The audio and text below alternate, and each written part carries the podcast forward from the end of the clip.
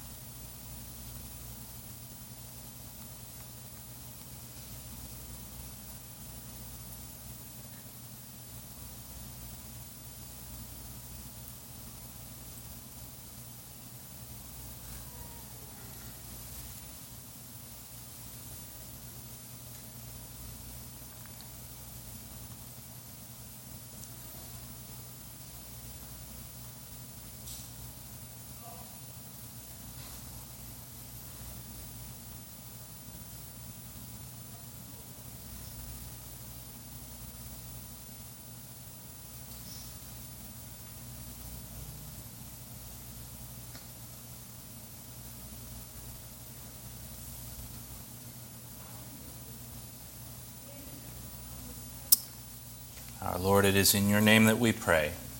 Amen. Thank you. So the uh, I, I, gave you there were handouts in the back. Um, if you missed them, uh, maybe Owen, if I could ask you to go grab the stacks and just see if anybody didn't get those two handouts. Thank you.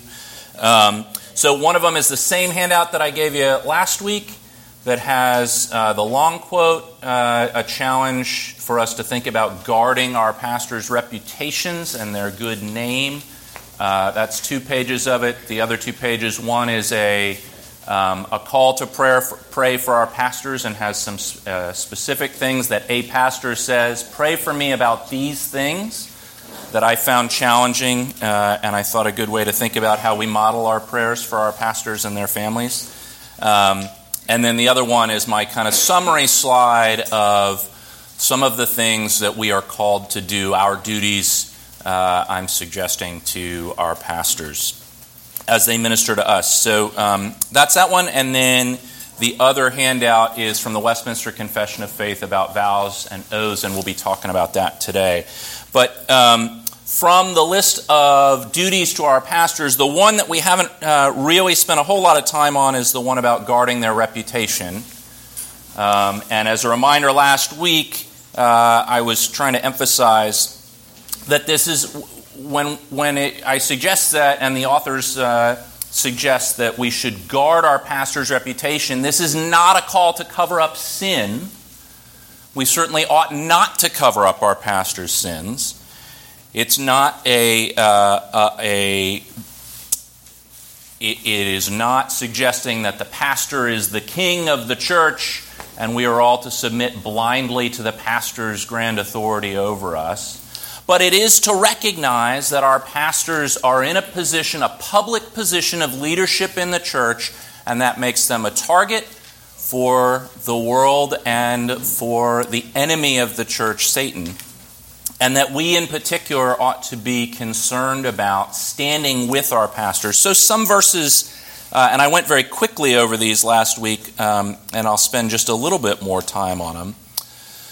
Here's where I think this principle comes from, particularly in the New Testament. So, in 2 Timothy, Paul talks about when he is unjustly accused that no one in the church stood up for him, and he's clearly hurt by this in Philippians 2:29, he talks about men.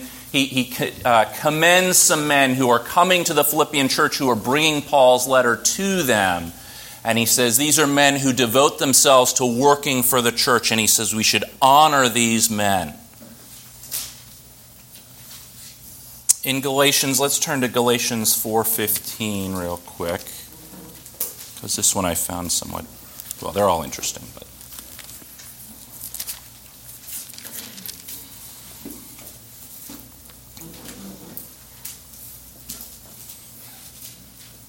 So if you start back in verse 12, he says, Brothers, I entreat you, become as I am, for I also have become as you are.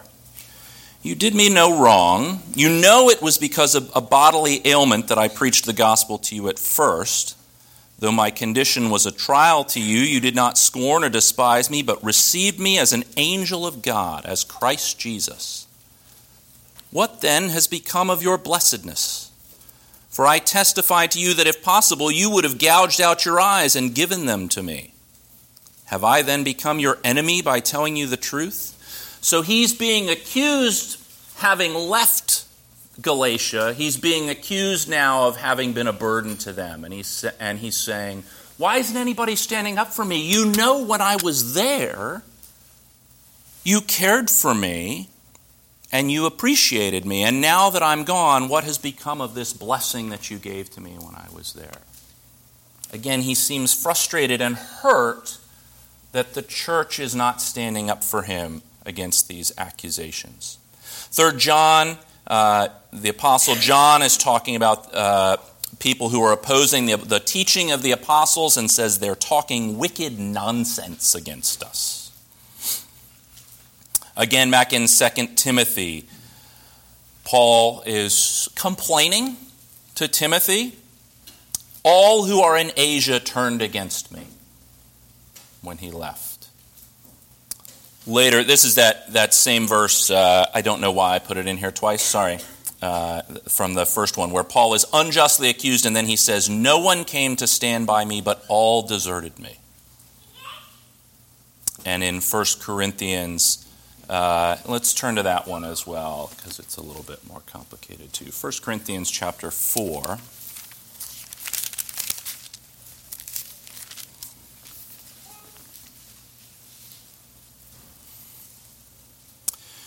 Beginning at verse 9, he says, For I think that God has exhibited us apostles last of all, as last of all, so as the lowest, as last of all, like men sentenced to death because we have become a spectacle to the world, to angels, and to men.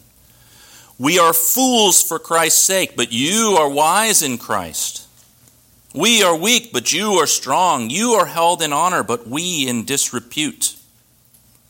To the present hour, we hunger and thirst. We are poorly dressed and buffeted and homeless, and we labor, working with our own hands. When reviled, we bless. When persecuted, we endure. When slandered, we entreat. We have become and are still like the scum of the world, the refuse of all things. I do not write these things to make you ashamed, but to admonish you as my beloved children. What's he saying? This is a sort of strange passage, frankly.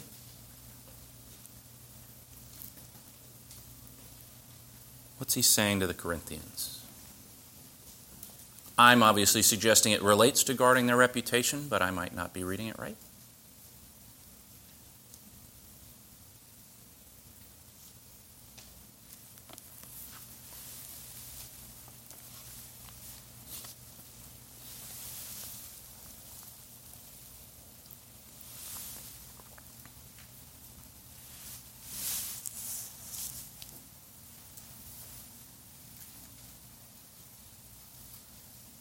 What I think it means. Uh, I think he's almost being sarcastic. That's probably too strong a word for it. But when he says, we're, we're, we're fools, we are weak, but you are strong, you are held in honor, but we in disrepute, he's pointing out that the Corinthians in their church, Corinth is a rich city, they're doing okay.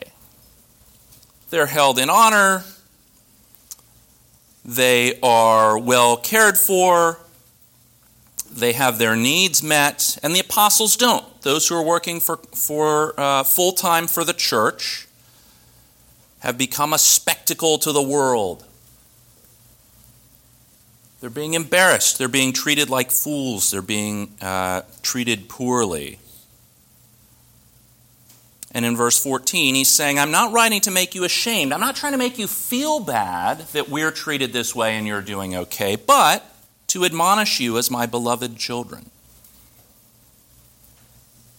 So I think he is making the point that these men who are working full time, devoting themselves to the church, are in a position where they are a target and those of us who are not in that position, I think he's suggesting, he's admonishing us to be particularly attentive to caring for them and recognizing this position that they're in and standing beside them and uplifting them in their position. Mark? I'll just give you a, a different kind of viewpoint. Sure. Looking at the beginning of chapter 4, and it's showing that the people in the church just are not humble in the way that they present themselves. So Paul's giving them a, uh, a comparison of this is how you should act. Mm. Be more like us. To be more humble like the deserve more, apostles. but we don't get more, and you need to be more like that, not to shame you, but to exhort you. Mm. Yeah, so maybe the emphasis is more on how they behave to behave more like the apostles. It doesn't negate the point. Yeah, no, I think I think that's that's fair and accurate. So then, uh, yeah, Erica. I was just going to like kind of tag on to what Mark was saying. I think that like the closing of this section, like in verses 18 through 20, like you see that Paul's ex- like it's almost like the intent of this section. Paul's exhortation is like almost to say, "Become as I am." Like, Mm-hmm. like it's no good. Like he's not really calling for them to build him up as much as he's calling for him to humble themselves. Okay. The intent of the authorial. That's my personal belief about the authorial intent. Of Mm-hmm. Okay. That's why I think it's valuable to talk about it. Uh, so I gave you this quote a couple of weeks ago, uh, but we haven't had a whole lot of time to think through it. The reason, part of, part of why I keep coming back to it is because it's been a challenge to me as I've been thinking about what is it that uh, we should be doing to care for our pastors, and it's on the front and back side of your handout there. So I'll read it and then I'll ask for your thoughts on it. So this guy is a pastor. He was uh, he's writing in the last half of the uh, 1800s. Uh, he was a, a, Presbyterian minister in uh, Philadelphia. And he says, It is the duty and interest of every church member to defend the good name of his pastor. Not only his name for integrity, but also his reputation for industry and fidelity in his office. The good name of the pastor is his power. With it, he is mighty for good. Without it, he is shorn of both honor and strength.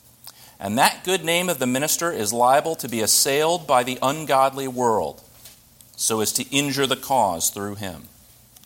As a public man and a recognized leader in the cause of Christ, he's a target for the arrows of the enemy from many a quarter. Let him be ever so upright and watchful, yet these shafts of detraction will be shot at him. He will at times be condemned even by Christians when the motives for his actions are not seen or understood, and when, if they were, they would be praised rather than censured. By all the members of the church, therefore, the good name of the minister should be regarded as a sacred trust and should be defended by them as tenderly as their own for their own and their children's interests are closely connected with it. Then he goes on to say there's a habit often indulged in without thought of criticizing the minister's sermon, and that sometimes before children and those who are indifferent or unfriendly to religion, a habit that does much harm. It destroys the effect of that sermon for good. It tends to produce prejudice against minister and message. It is unjust as well as unkind, for there is no minister who does not sometimes preach an inferior sermon. He often must come short of his own standard, even. By bodily ailments or temporary distractions, or by various calls upon his time, it is often rendered absolutely impossible for him to make the needed preparation, and the sermon has to suffer. Allowance should be made for this and let it be hinted that the fault may be in the hearer rather than in the message. So, again, what I don't think he means, and I, what I don't think we should, should assume he means, is we should protect the minister's reputation and always say he, he gave the best sermon ever when that's not true, or that we should cover up that this sentiment has certainly been used in the church in the United States to cover up great evil, wickedness, and sin and abuse by pastors, and that is wrong. And I don't think that's what Dr. Murphy is suggesting.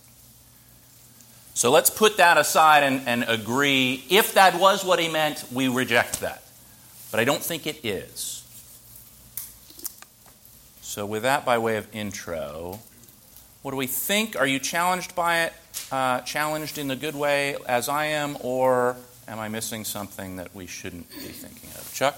Uh, can you go back to the previous slide? Yeah. Um, so I, I, the good name of the pastor is his power.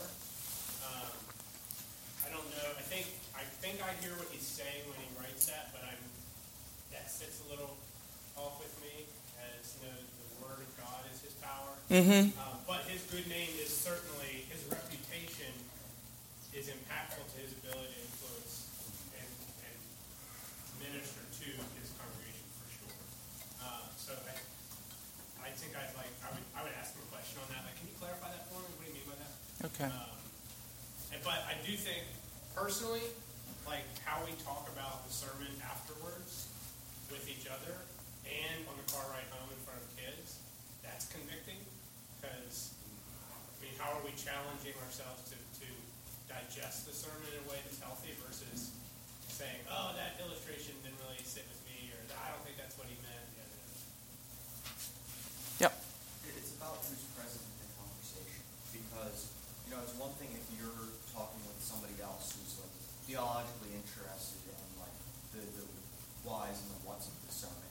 Then it, then a discussion about the sermon could be helpful. But if you're talking to an unbeliever and you're pointing out, you know, what you believe to be inconsistencies of this, that, or the other, what you're doing is you're making it to them seem as though that message was wrong or unbiblical, which it may not have been, right? Even if you're pointing it out as being a, a small thing, it can still be taken to be much more than that, and you could do a ton of damage.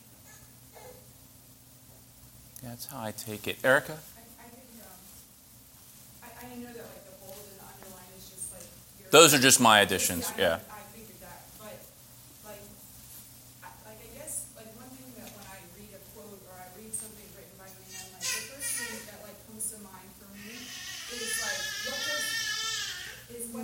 Bible say about this? Like, does the Word of God testify? Like, that's just general. Like, I read almost anything. That's generally what comes to mind. Like, what does the Bible? What does God say about this? And so, like in my mind, like I have some questions about like, does the Word of God bear this out? And like, especially like what Chuck is saying about the good and the pastors is power. Like, that right there, that's an alarming statement for me, like right away, because like our power isn't in who we are, it's in who Christ is. So nobody they are. Their works aren't their power.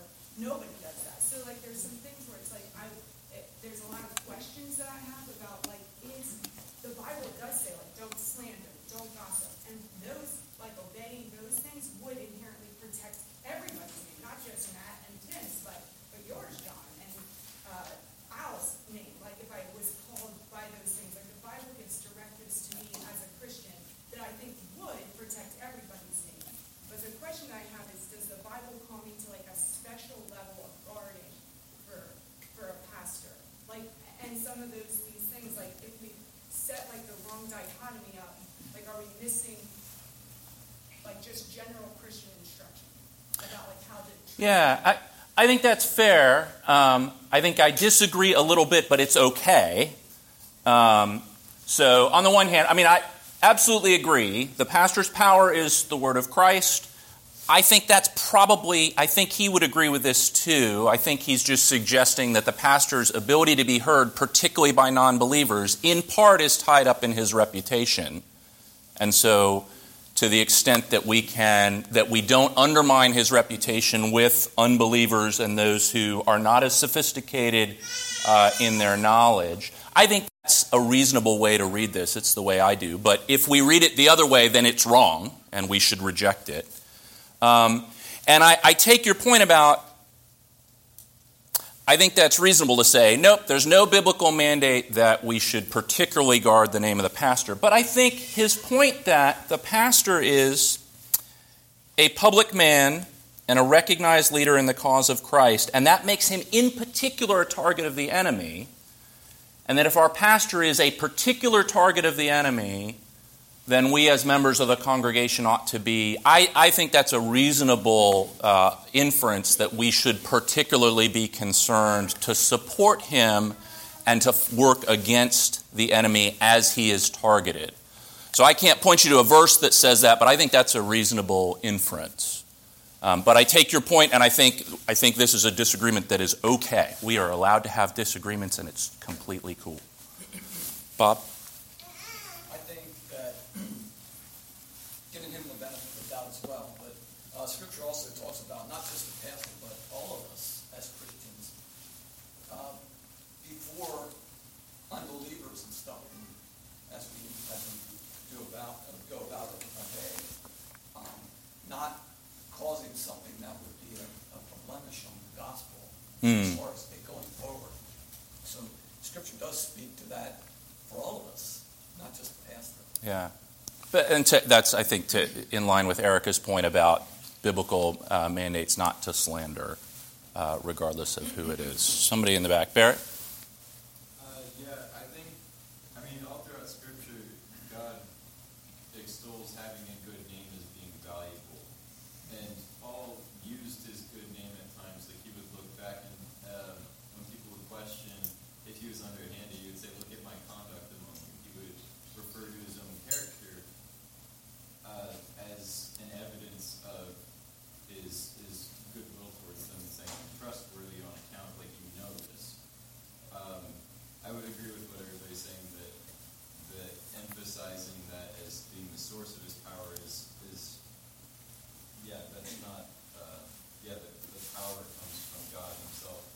But I I think that the way that we would end up doing that is supporting the pastor and maintaining his good name, not to say that like we're the ones responsible for keeping that. That's his own conduct that he can point back to, like Paul did, and say that, okay, like, you know that I'm trustworthy because of how I actually conduct myself. I don't think that means like smoke screening any failures that he has, but more like encouraging him and upholding him in his own walk with Christ. And again, we talked last week uh, also about Paul himself commends the Bereans for not just receiving what he says as the gospel truth, but checking it against the scriptures. So we need to remember that as well. Michael, I think the good, the uh, I'll come to you, Mark. good name of the pastor. I don't want your arm to get tired. Biblical arguments regarding reputation would come from good and necessary consequence, or that. There's probably not, if you're saying a verse that says, "Do this specifically for a pastor." The Matthew 10 comes to mind. Um, the, you know, the world called Jesus Beelzebul, you know, how much more will they malign those of his household?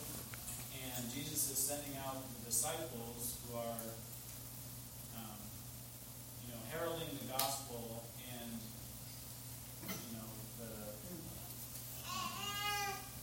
the, the hotter the gospel preaching, you know, the more arrows of the enemies will come. And so that, that just happens because the enemy wants to be in front of that battle where the sheep aren't doing anything, they're not going to be a target. Um, and in particular, in that quote, um, so I guess I'm saying that's how we would kind of go about understanding why we need to particularly guard the reputation of the pastor, is that the enemy wants to do damage to the church and will start at the head, um, and then start at the pastors. Um, that quote that says, when the motives for his actions are not seen or understood, is talking about um, second guessing and misinterpreting and inventing wrong motives of why a pastor is preaching. Uh, the call and challenge to us is, you know, the facts of what he says are there, but it's our interpretations of what they say is really what matters. You know, somebody can look at you and you just could interpret them as like they're angry with you. And you're like, no, that's just their thinking face. Um, so we really have to guard our interpretations of what people say because you can be offended by the smallest things because of your wrong interpretations of what they're saying. On top of that, we don't know what the motives of their heart are, and so um, you know we really have to be paying careful attention to how we interpret what people say. Um, slow down as we think we have misunderstanding, and I think that'll help us, you know, to not second guess their motives, um, you know, to not be offended by something they say just so quickly or out of hand or something, and uh, you know that will help us, I think, guard their reputation and others by not misinterpreting their motives, misinterpreting what they said based on not knowing their motives of the heart. Yeah, that's what I take this last line to mean. Let it be hinted that the fault is with the hearer, not the message. Mark? Looking at Paul, and Paul was, uh, had more of a vested interest in his flock than he did himself. He would admit his faults, admit all the things that he had done wrong ad nauseum, and point to Christ as the only thing that redeemed that. So to, uh, to say he was protecting himself from those things, uh, he depended on God for that. I think often we have pastors on, on two camps. One is the humility of realizing that Christ is who they serve and who they are stewardships on behalf of over the flock. And then you have this other where you have the authority that they, they uphold. And so uh, I, I'm grateful for who we have here, but we have other churches that, that show that dichotomy strongly. Yeah. And so you have to be careful. Are we upholding our pastor for what God has done and their uh, dependence and uh, upholding of the calling, as, as we the last group, or the last sentence here, I'm sorry. Your absence has been noted. I got, I got my list. I've noted when you missed. Yeah, no, it's a great point. Uh, and uh, as you were speaking, another thing I thought of that is, I think, a sinful tendency related to what you were saying is our tendency to pick a team and my team right or wrong no matter what. And so that, that I not simply be defending the pastor because he's I've decided to be at this church and therefore he's mine. That we're defending him in his work for Christ and because of his mission. That's not what you were saying, but it, I thought of it as you were talking. And then Erica. I to make a quick point about that. Uh, in the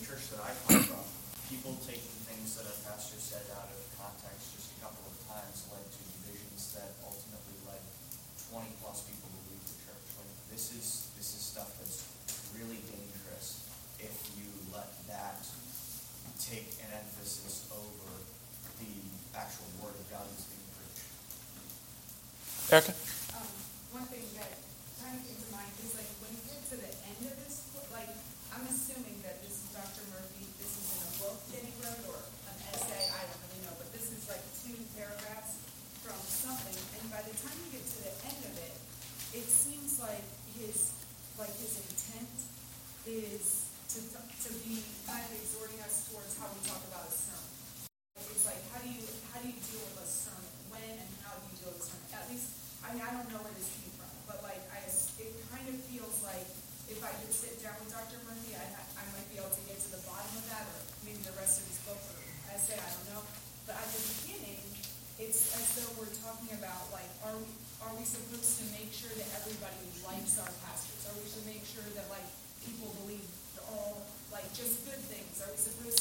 Yeah, and I don't think that's what he's saying. I think, which, uh, again, I think the whole context is he's talking about our response to the sermons that he preaches.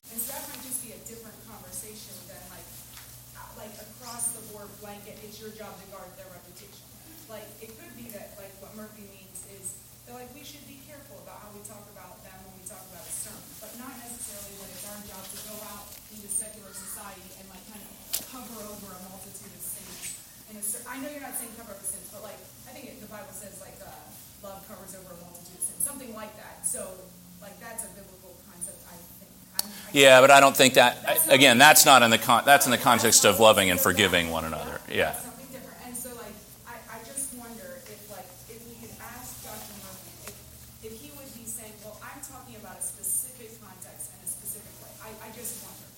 I think he is. I mean, I think as we, I think if we read it just for face value, I think he, I mean he's talking about when the when the pastor has a bad an off day on a sermon. I don't think even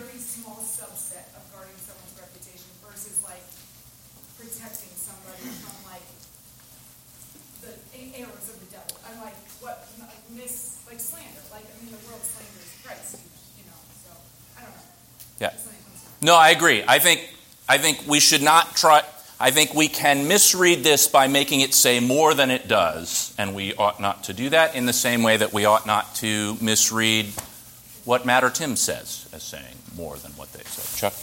Yeah, I, I was thinking, as Michael was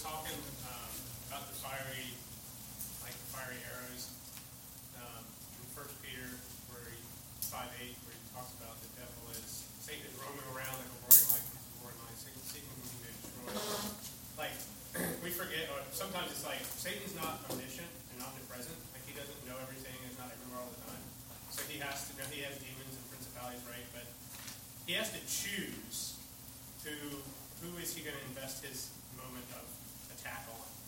And to Mike's point, like why would he choose to attack a pastor who's doing the wrong thing well? Hmm.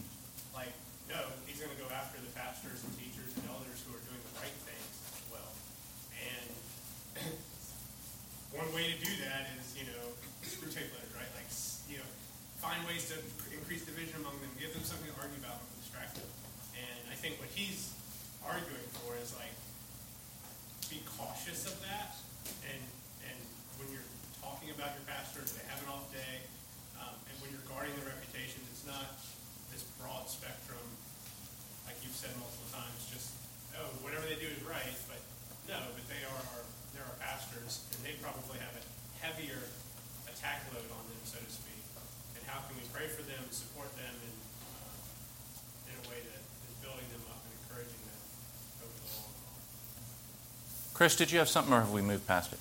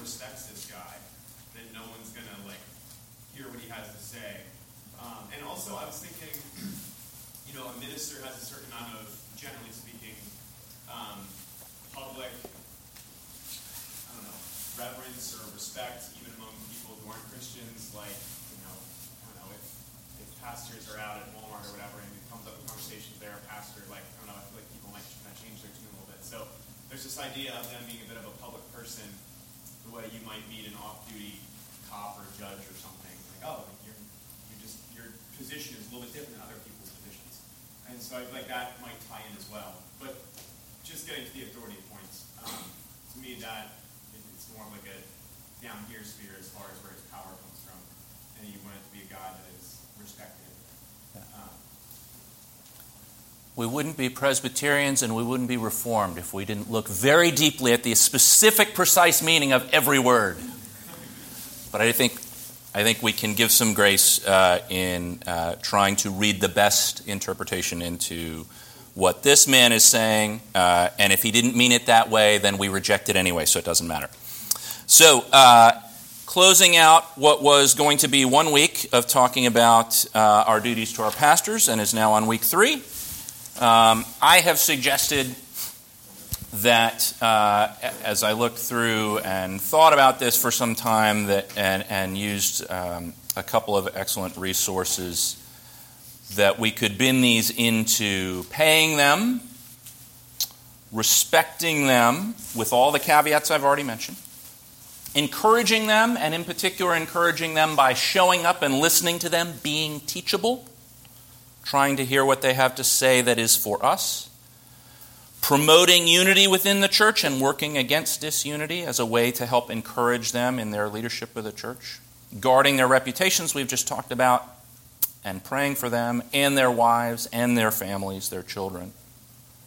And again, the quote that I took out of uh, uh, the book that I've primarily been using that I thought summed all this up was that we should take care to promote his happiness and usefulness to us and to the church.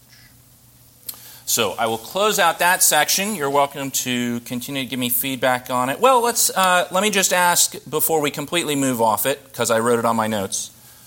Is there anything we're missing from this list? Anything I haven't brought up that we should consider as part of what we owe, and maybe owe is too strong a word, what we should do towards our pastors. Joel? Since, since in our polity, it's the congregation that calls the pastor. Um, in a democracy, it, you know, sometimes we're like, well, power comes from me, I have to have an opinion on everything. How does the dissolution work? Like, what does the polity say? Because it raises that question given the previous couple of slides. Well, what if something does happen, right? What's the right mode? We know, like, what's the right mode for moving out with that? And I think Yeah. we hit on this on the Matthew 18 just a bit. Mhm. Um, but what, what does the Book of Church Order say? If there is something serious, what is the appropriate biblical and honoring way to go about that? That might be something that might be important. Yeah, that's a fair point. And of course, I forgot to bring my BCO this week. Um, uh, the BCO does have a chapter devoted to the dissolution um, of the relationship between in the in the PCA between the pastor uh, and the congregation, including sort of different. I mean, it's why we had to do a bunch of votes with uh, Philip correcting us everywhere on Robert's rules, rules of order as we dissolved our pastoral relationship with Deckard for his retirement. Um, but it also has, in the case of uh, of uh, misconduct by the sake of the pastor uh, on the part of the pastor. Um, so, without going through that language, because I didn't bring it with me, um, any thoughts on what is the right way when when all my caveats get thrown away and the pastor is guilty of scandalous sin? We as a congregation have called him to be our pastor. I think the question is then what do we do when we reach a point where we think he should not be our pastor anymore and we have strong grounds for that? Is that And a I'm mindful, fair- uh, you know, Korah's rebellion wasn't brought up, but right, Korah and Dathan, yeah, they should not be mur- murmuring. Well, let's say in another situation, the, the, the leader of the congregation is in, is in the wrong. What is, Yeah. what, what ought we do? Yeah. Phil?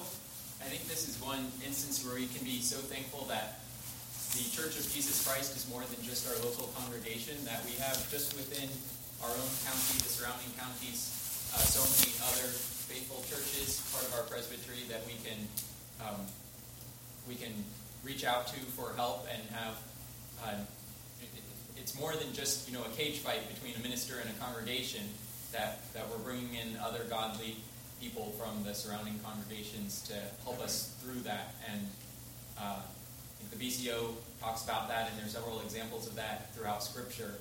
And, and part of why I'm just thankful that the church is more than just our local body. I'm bringing up my BCO online, just lest you think I'm ever without it. Somebody, was it Dave? Uh, having been an elder here before and still inactive, uh, BCO is pretty clear. Uh, we've got the procedure from Matthew 18. If there's something that we see in a man that uh, looks suspicious, first order of business is go to him. Uh, and then, in the Presbyterian system, uh, the session acts as a first court.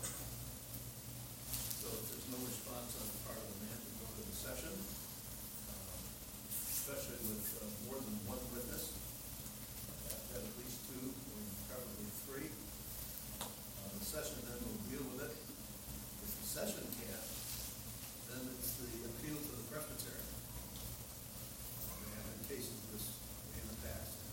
Uh, If the presbytery can't reach a conclusion, then it goes to general assembly. The General Assembly is kind of the Supreme Court, if you will, in the, in the PCA. Uh, So that's usually the procedure, and then once in a while, and I saw this in another PCA church I was in, um, the man, this was not a pastor, it was an elder, the man refused to acknowledge his sin. The session dealt with it, Uh, the session was divided, so they called for another pastor from within the presbytery, and the two pastors to come and act as sort of an independent court. And they reviewed the situation, and finally they were able to come to a unanimous decision uh, with the session. Uh, Did not have to go to presbytery, but uh, find the man was disciplined. Uh, Eventually he repented and was restored. Hmm. So that's, that's kind of the order that uh, we go through. It's wonderful when we have this, uh, because some other churches that are independent don't have that ability of uh, accountability Yeah. Yeah, with with higher level courts. Um, so the it's chapter 34 in the BCO is specifically special rules pertaining to process against a minister and teach, uh, a teaching elder. Um, it lays out what Dave just described. Um, it says if anyone knows a minister to be guilty of a private offense, he should warn him in private. So this is following uh, the prescriptions from the New Testament. Warn him in private, but if the offense be persisted in or become public, he should bring the case to the attention of some other minister in the presbytery. And then it goes into the process that Dave described of the session and then uh, a, a court of the presbytery. Um, and if the, it says, however, if the presbytery refuses to act in doctrinal cases or cases of public scandal, and two other presbyteries request the General Assembly to assume original jurisdiction, jurisdiction then the General Assembly, our highest court, uh, over the entire denomination, then takes jurisdiction. And so there is a, a court process for that. Chuck? Um, this might fall under respect, but we should submit to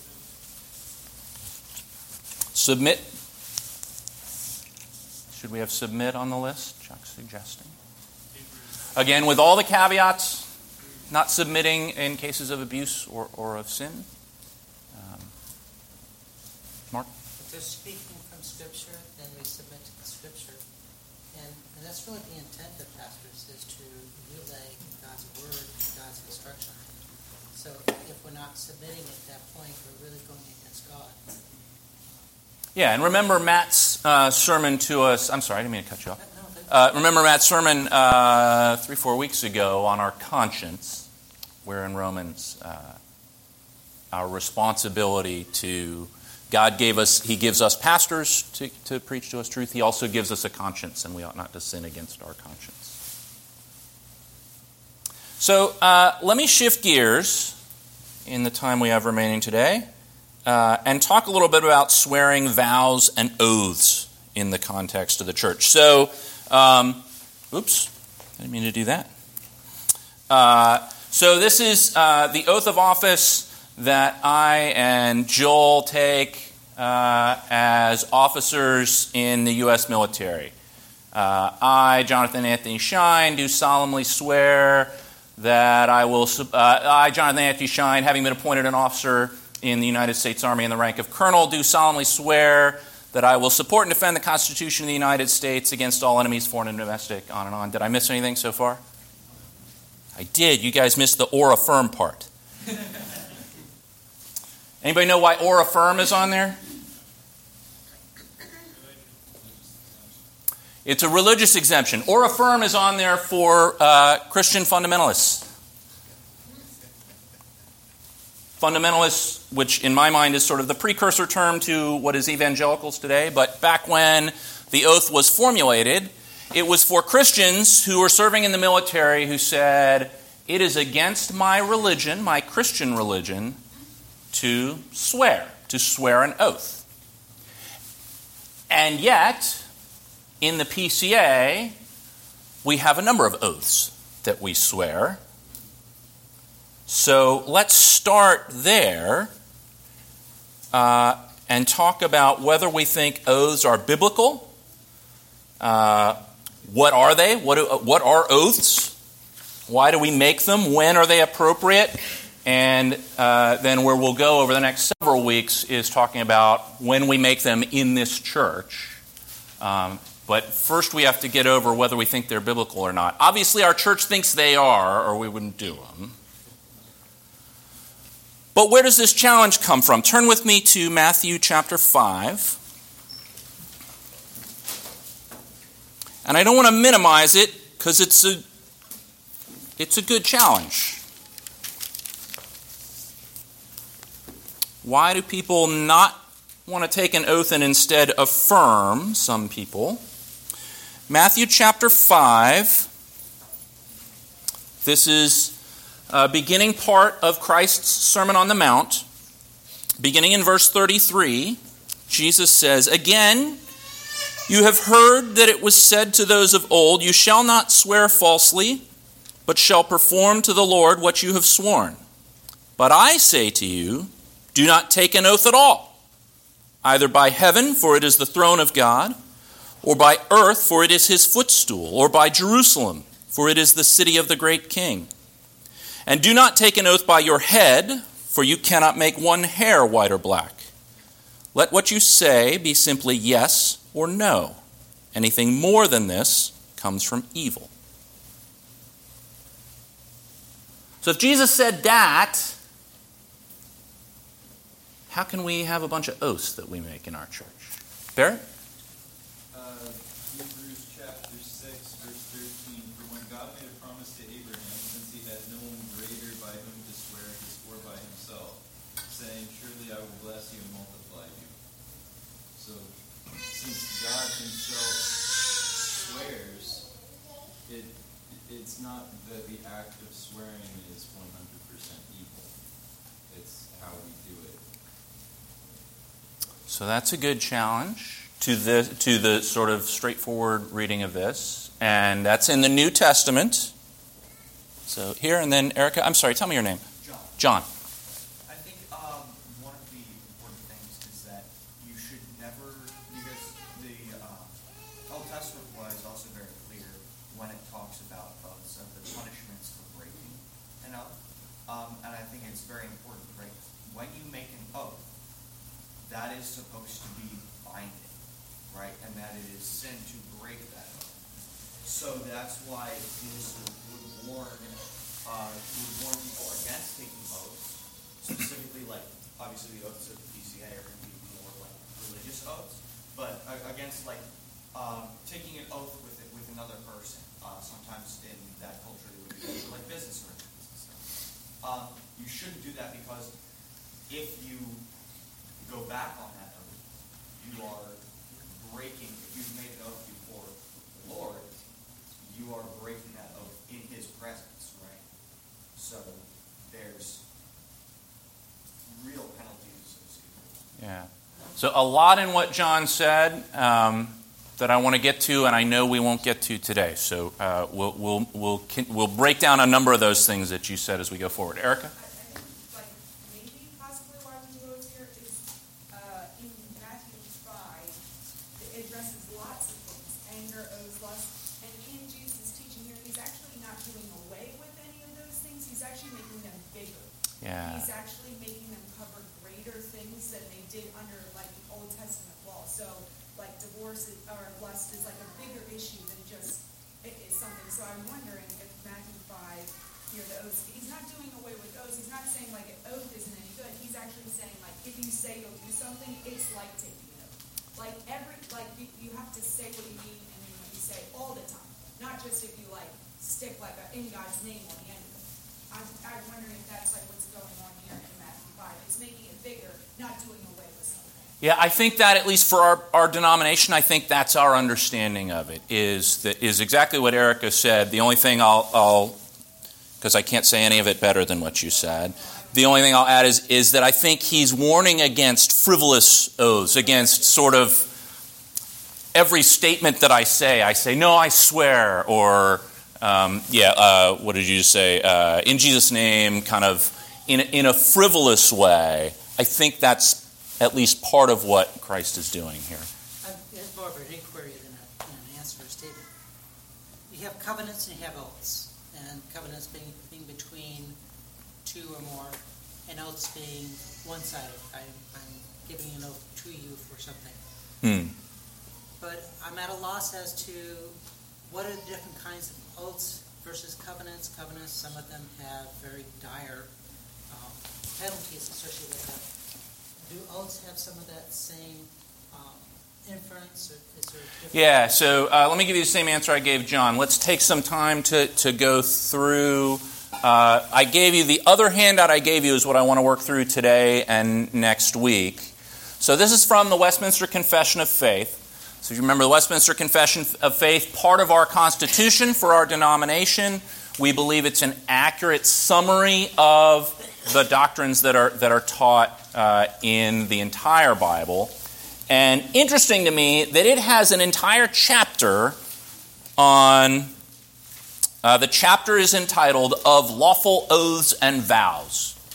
And so I've given you the whole thing in the one page handout, uh, and what I want to do is walk through these. What I'm using for this is uh, a really good book uh, that all of our officers read um, and, and, study together called Confessing the Faith by a guy named Chad Van Dixhoorn.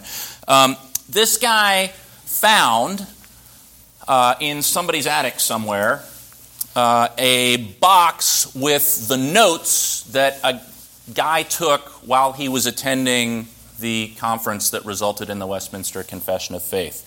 So, what, what he does in his book, in the, in the sort of standard published Westminster Confession, it doesn't have any scriptural references, but he's got these handwritten notes that, that a guy took where he, he writes out the scriptures that they referred to and that they discussed as the, the Westminster divines were developing uh, the Confession of Faith. And so, uh, what's really useful about the book is uh, it's, you're able to connect specifically the, the passages in Scripture that they were, were looking at when they developed this specific language. Uh, and so that's primarily what I'm using. So uh, let's just look at this first one real quickly, and then we'll, we'll dive back in next week. So the first paragraph says A lawful oath is part of religious worship. So we're saying it's it, this is a worship, a, a part of our broadly defined, our act of worship. A lawful oath is a part of religious worship wherein, upon just occasion, the person swearing solemnly calleth God to witness what he asserts or promises, and to judge him according to the truth or falsehood of what he swears. And the first uh, scripture reference is Deuteronomy 10.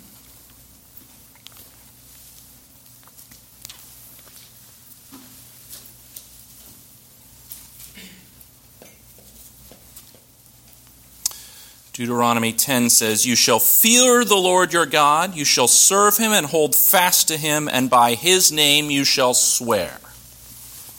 So, back to Barrett's point at the beginning that the scriptures do say they give occasions where we should swear oaths, but only by what? Only by his name, so solemnly calleth God to witness, calls God to witness what he asserts. Then it references Deuteronomy 6:13. These two are the references for that first uh, paragraph. Deuteronomy 6:13 says, "It is the Lord your God you shall fear, him you shall serve, and by his name you shall swear." And then going on, you shall not go after other gods. So, yeah. Oh, sorry. This is kind of, I agree with everything Erica said earlier, and, and kind of going along that, you'll notice that Jesus, the one thing Jesus doesn't say is don't swear in God's name. He lists Right. all sorts of things that you shouldn't swear by, which actually is completely in accord with what's said originally in Deuteronomy. And, and see other places in God's Word, people would say, oh, well, if I swear by the temple, then I don't really have to keep my oath, but if Right. I swear by the gold of the temple, then I do. And, and it all comes back to Jesus and, and Deuteronomy really being in agreement that, that when we swear, it's only before God and in His name. Yeah, great point. So, in this first paragraph, it, it emphasizes the idea that oaths are an act of worship and that, that it is a solemnly calling on God to witness whatever it is we're swearing to. And, uh, this is one of the points John was making earlier, to judge us according to the truth or falsehood of what we swear. And it's going to break that down some more as we move forward, but you're going to have to come back next week to get that part of the lesson. Let me close this in a word of prayer. Our Father, thank you for our church. Thank you for the many ways that you work in and through us to love one another, to encourage and exhort one another, and to learn more and more of your truth as you reveal it to us and through us to each other.